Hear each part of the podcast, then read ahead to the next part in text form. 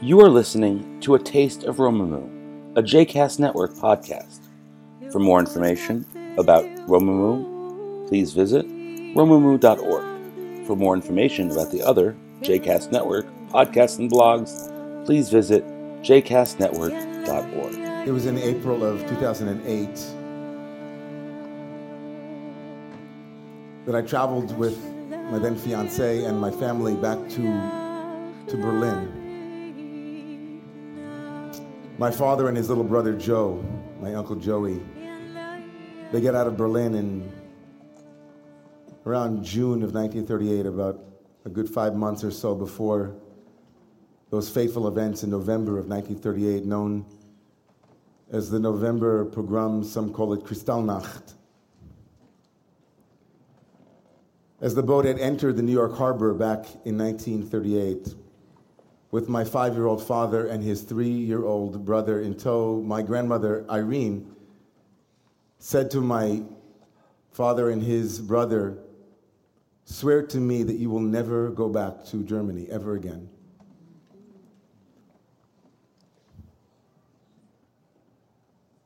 It was late in April of 2008 that my father and his uncle broke that vow in order to bring us back to that place to see to see their home, to see where they had played as children. It was a very moving trip for me. It was very transformative for Ariel, for all of us. One particular moment stands out. We made our way to the reconstructed Neue Synagogue, the new synagogue in Berlin, a majestic synagogue, 3,000 strong, where the pews Moorish design, gorgeous synagogue. It had just been reopened, and um, we made our way in. And as I entered into the vestibule, the opening in the front of the synagogue, my parents and the entire retinue made their way in, and I stayed because there was a, a Torah scroll that had been preserved from the fires. And the scroll was opened up to my bar mitzvah parsha.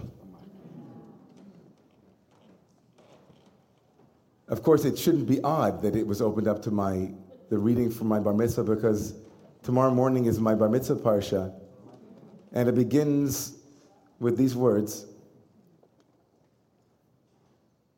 "Vaydaber Adonai el Moshe, sav et Aaron banav lemor zos Toras haola."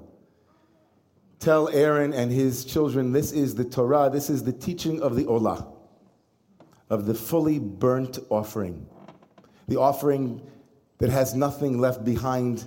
No limbs, no other elements of the animal are left for the priests or for the owners. The offering is placed onto the altar and it is fully consumed. It is translated in the Septuagint, the Greek translation of the Bible, as the Holocaust offering. Holocaust is the Greek word Holocaustin is the word for that which is completely offered up.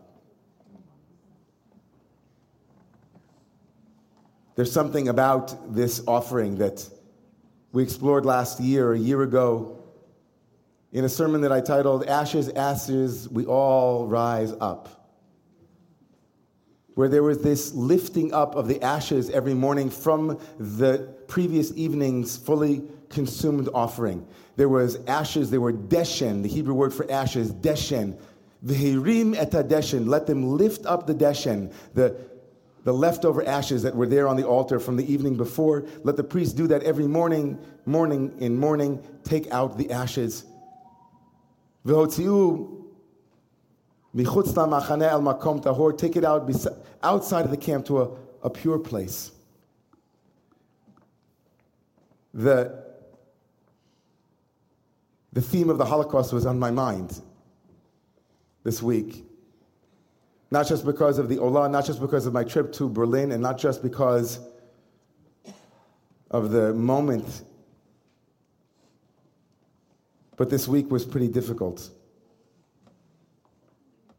The aftermath of, of a week where we had the tragedy in Brooklyn a week ago tonight. where we had the plane crashing into the French Alps. And only yesterday, fires were burning here in New York as buildings fell again and ashes were everywhere. And of course, in our own community, last Friday, I remember Marnie Gallison lost her brother David, who succumbed to, to, to cancer. And so my mind was racing this week with images of, of different stories. And one particular story spoke to me. It was a story that I read.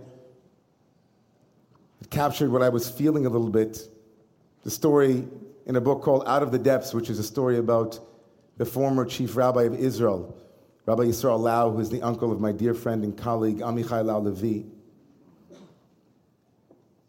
His brother, meaning the chief rabbi's brother, Amichai's father, Naphtali, they of course, both survived the camps. And when they had been fully resettled into Israel, they met a Hasidic Rebbe who was named Rav Yisrael Alter, the Gerer Rebbe's son, who would become the Beit Israel. His name Yisrael Alter, is the, the Rebbe of Ger. And this is the story about that meeting. The rabbi pleaded with Naphtali, the survivor, to eat heartily while he himself ate sparingly in silence. Afterward, the rabbi signaled to Naphtali to follow him out into the street. They strode without speaking down several Jerusalem streets. Occasionally, this rabbi would fix Naphtali with a penetrating stare and then continued in his hurried pace. They kept crossing the street back and forth, and suddenly the rabbi stopped and grabbed Naphtali by his lapels and asked him urgently, Did you see it? And astonished, Naphtali answered, What? The rabbi continued as if it should have been obvious the smoke rising from the crematoria. Naphtali was shocked by this question and gave a positive reply, but the rabbi didn't relent. He said, You saw the burning with your own eyes? When Naphtali once again answered yes, the rabbi turned around and strode swiftly back up the street, his body bent slightly forward. The rabbi who had lost his wife and children to the gas chambers was lost in thought, contemplating the fate of his family and his followers. They walked some silence they walked in silence to the street corner, and then the rabbi again shook Naphtali by the lapels and asked him in Yiddish, Are you sure you saw the chimneys? Again, Naphtali gave his confirmation, but the rabbi would not permit any remaining sliver of a doubt and continued to probe. And did you also see smoke rising from those chimneys? Did it burn, or was what you saw with your own eyes just a building with a chimney? Naphtali replied to the rabbi's questions with a decisive precision. Yes, he said, I saw the smoke.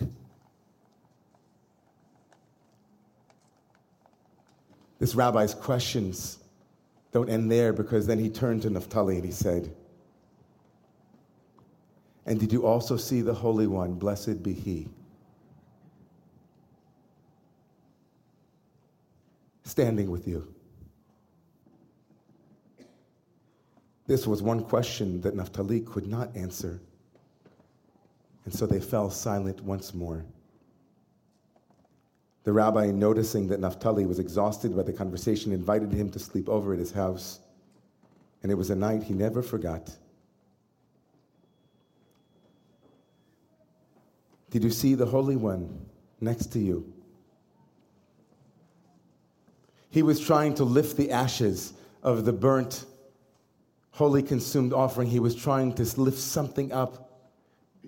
This rabbi went on, of course, to remarry and to have many children and to continue to be a Hasidic Rebbe. You can go today to see the thousands and thousands and thousands of devotees and students who live a devoted, powerful Jewish life. From this unanswered question, did you see the Holy One beside you? lifting up the ashes. This reminded me of the way that the great Rav Soloveitchik, who was a modern Orthodox thinker of the last century, when discussing the Holocaust and suffering in general, Rav Soloveitchik said, that there are two covenants. There's the covenant he called of fate, Brit Goral. Fate is, in essence, where you come from and what you have been given. Each and every one of us has a fate. But Rav Soloveitchik said, in Jewish thought and in Jewish practice, the more important question than fate is destiny. What do you do with what you have been given? What do you do with what you have been given is destiny. Fate is what you've been given. And as soon as I heard Rav Soloveitchik's teaching, first of all, it softened my heart. And the second thing he did is it reminded me of another great teacher. You might have heard of him. He was called the Buddha. Funny thing about incredible spiritual teachers is that even if it emerges from a particular lineage, if it's true, it's universal. And the Buddha said this. He told his students, don't waste your time with metaphysics. Don't waste your time with speculation.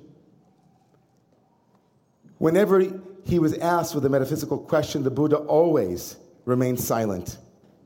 Like Naphtali in this book, in this story, he responded with a deep shtika, a deep, unanswerable silence. He said this whether the world is infinite or finite, whether it is limited or unlimited, whether suffering comes from the gods or not, the problem of your liberation, your freedom remains the same. And then he gave a famous parable. Suppose a man is struck by a poisoned arrow, and the doctor wishes to take out the arrow immediately. Suppose the man doesn't want the arrow removed until he knows who shot it, the age of the person who shot it, his parents, and why he shot it. What would happen, the Buddha asked, if he were to wait until all of these questions had been answered?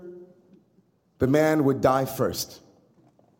Life is so short, it must not be spent in endless metaphysical speculation that does not bring us closer to the truth. A simpler way to say this is don't ask why, ask what. Don't ask why, ask what is the bedrock of Pesach. It is the bedrock of that most important of all Jewish holidays that begins every year. That believe it or not, as the Haggadah will tell you next Friday night, the Haggadah, the prayer book of the Seder, will say to you, It's up to you and me to see ourselves as if we ourselves left which means that right now, we're a good week away from leaving Egypt. We are in the midst of Egypt right now. This Shabbat, which is called Shabbat Hagadol, the great Sabbath, the Sabbath that always precedes Pesach, we're in it, everyone. And on this Shabbat, we hear the potency of ask what, not why. So many people here know that next Friday night, well, maybe you don't know this yet, but we're going to be asking some questions. And every Pesach, we talk about questions, right? Every rabbi talks about questions. They always say questions are good, right? I'm not going to say that. They always say, live your questions, that you might one day live into the answers. Rilke, very beautiful. We don't begin the Pesach Seder with the question why. Why were we in Egypt? What did we go, why did we go down there? What was the purpose? Why, why, why, why? Uh, my three and a half year old, God willing, my son Tal will stand up and say, What makes this night different from other nights? Not lama, not for what, to what end. But what is this? In Kabbalah, we call this chokhmah, which is wisdom. And the Kabbalists say chokhmah is koach The word chokhmah, wisdom, can be split into two words the power of what? The power of what? There's a woman who makes a living teaching this. She's a coach. If you put into your Google search, what? You'll find with Erica Brown, the author of a very beautiful uh, Haggadah, she brings this also. This amazing woman, Laura Berman, whose entire career is on teaching wisdom access questions. So she calls them WAQs, right? W A Qs. She says that to ask why is always to close the door. But when you ask what, you shift everything. Here are some of her examples. Instead of asking yourself, why is this happening to me? Ask, what do I need to do to get through this? Instead of saying, why am I such a failure? Ask, what do I need? What will get me what I want? Why aren't I better at this? Is what can I do to improve? Why can't I get this? What do I need to know, to understand? Instead of asking other people, why did she say that? The question might be, what could have made her say that? Instead of, whose fault was it? We can ask, what is the solution? Can you imagine if the Middle East adopted this program? Can you imagine? First of all, I want to say this not, I'm not in any way undermining good therapeutic interventions and people who want to spend 30 years in various psychoanalytic things or psychodynamic things. Why is a wonderful thing to explore. Maybe try this for an experiment. My wife and I tried this for, for about five months. Try this on.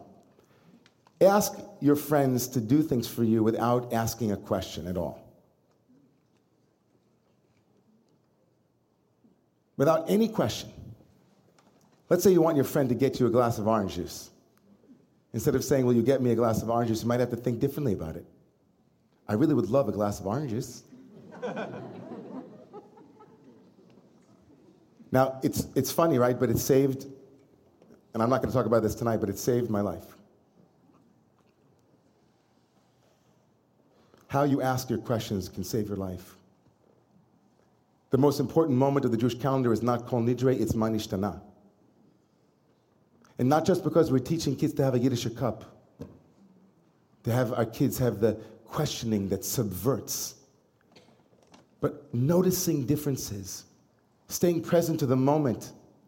Shabbat Gadol gets its great name because this is the Shabbat when a week before liberation, really four days before liberation, we had a little lamb in our home that was scaring us because we had been told what to do but not why.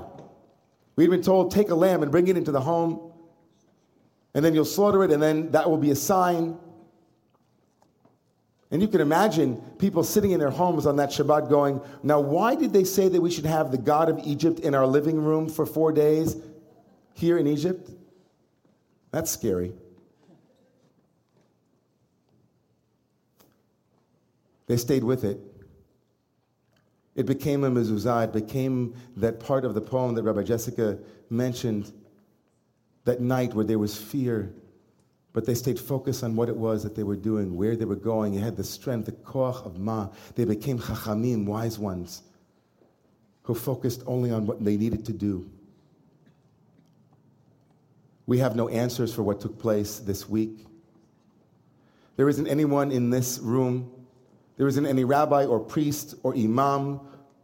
There isn't any philosopher or theologian who will sit with that family or with Marnie or with the families in, in Europe or wherever they are and say to them, I know why we had to go down to Egypt. No one.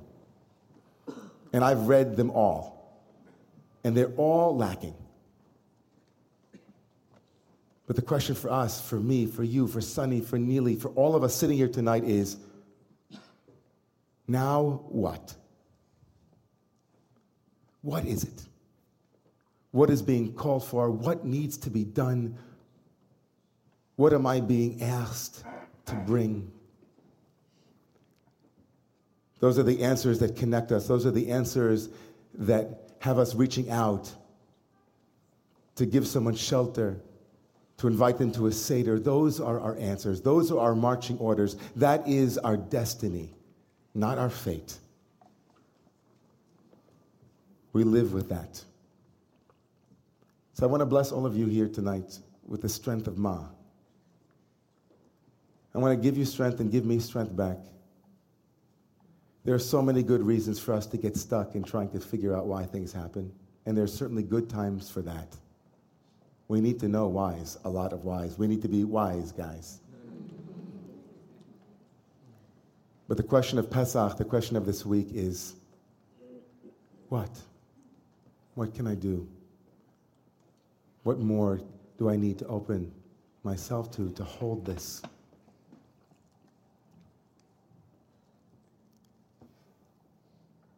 There was a great Rebbe, I was finished with this, whose name was uh, Rav Aaron of Karlin. He was a student of the Maggid of Mezrich, Rav Aaron HaGadol. And the Maggid of Mezrich, who was the student of the Baal Shem Tov, the Maggid took over for the Baal Shem Tov, and he had an interest in creating a Hasidic revolution. And in order to create a Hasidic revolution, he had to enlist the brightest and the smartest and the most interesting minds in Europe.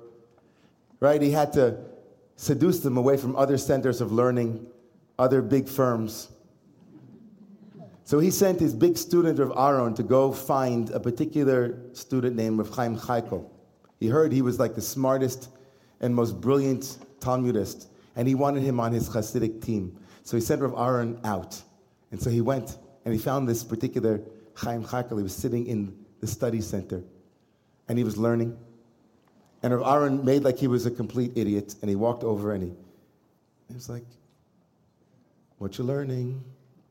And so Chaim Chaikel said to him, I'm learning, leave me alone. Can I help you? He said, I'm busy, I'm learning, leave me alone. This went on for a couple of minutes, and finally, Rav Aaron said in a very stern voice, as if he actually knew what he was talking about, he said, You know, to this Chaim Chaikel, the Mishnah, the Mishnah promises that someone who learns Torah for the sake of heaven merits many things, many mysteries. And looking at him straight in the eye, he said, Have you heard of those mysteries yet? And he broke him completely. He was essentially saying to him, How's it working for you? How's that working for you, that studying in such a dismissive way? Have you seen the promise of the Mishnah that says that when you learn with love that you'll receive many things? He opened in him, he said, maybe I have to rethink this thing. When I hear what questions, they open me to that question. I say, am I really getting it? Because sometimes we get so stuck in the why, we get there for a long time and we say, hmm, I want some of those mysteries. I want what comes when I ask myself, not why, but what.